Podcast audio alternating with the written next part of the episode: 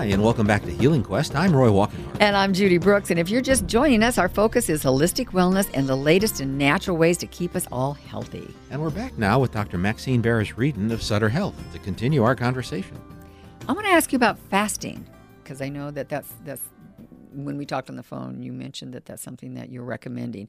Intermittent fasting, um, when organisms fast, when they've studied animals or just about any other organism, um, when you fast and you you withdraw or you reduce nutrients, especially amino acids, proteins, um, what we're seeing now in research is that the unhealthy cells that are present in the organism tend to die off the way they are supposed to. When when we have cells that are unhealthy, not functioning well, they go through a process called apoptosis or autophagy where they die off. And there also seems to be the stimulation of new healthy stem cells. Hmm. This can happen in multiple organs, multiple areas of the body. At any age.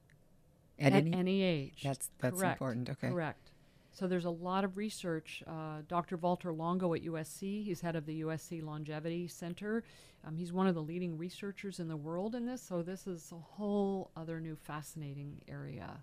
So long fasting? I mean, like days of fasting or, or a couple days? Yeah, that's a good question. You know what I what we usually suggest that you start with is a minimum 12 hours a day. So that means between the last calorie that you eat in the day and the first calorie the mm-hmm. next morning.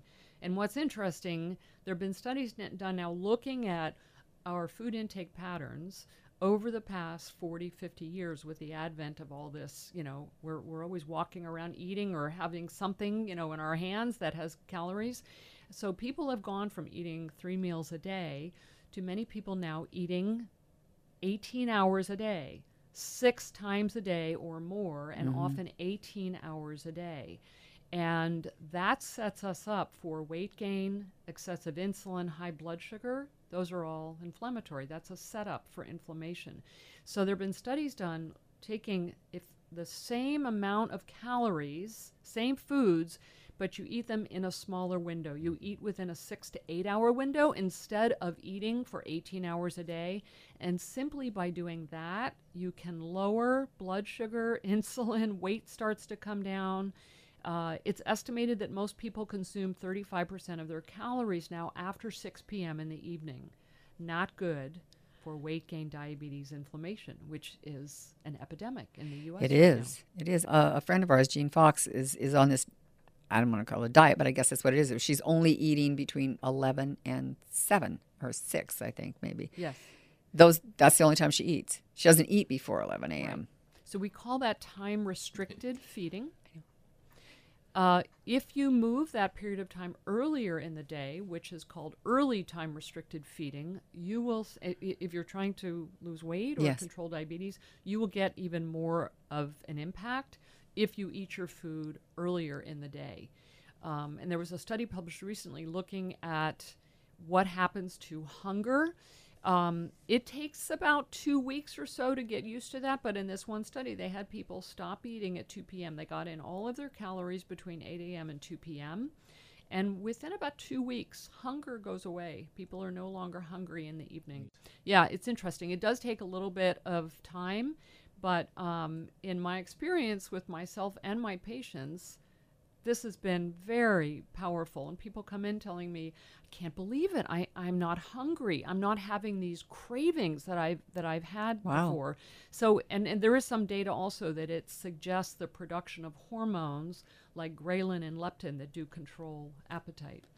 That's great information. And unfortunately, we're we're we're out of time. We're going to get you to come back. absolutely All right, great. I want to talk more about that because this is kind of new. This is kind of a new thought, right? A new new idea. this is relative i mean fasting is not new No, fasting is not. yeah new, but- humans have done this we we did it uh, you know thousands of years ago because we had periods of time where we didn't have food Right. and and so what we have found is that when we're not eating we actually function better. The brain starts to work better. The gut works better which makes sense because a thousand years ago if you didn't have food and you started feeling crummy after a day or two the chances for survival would really diminish.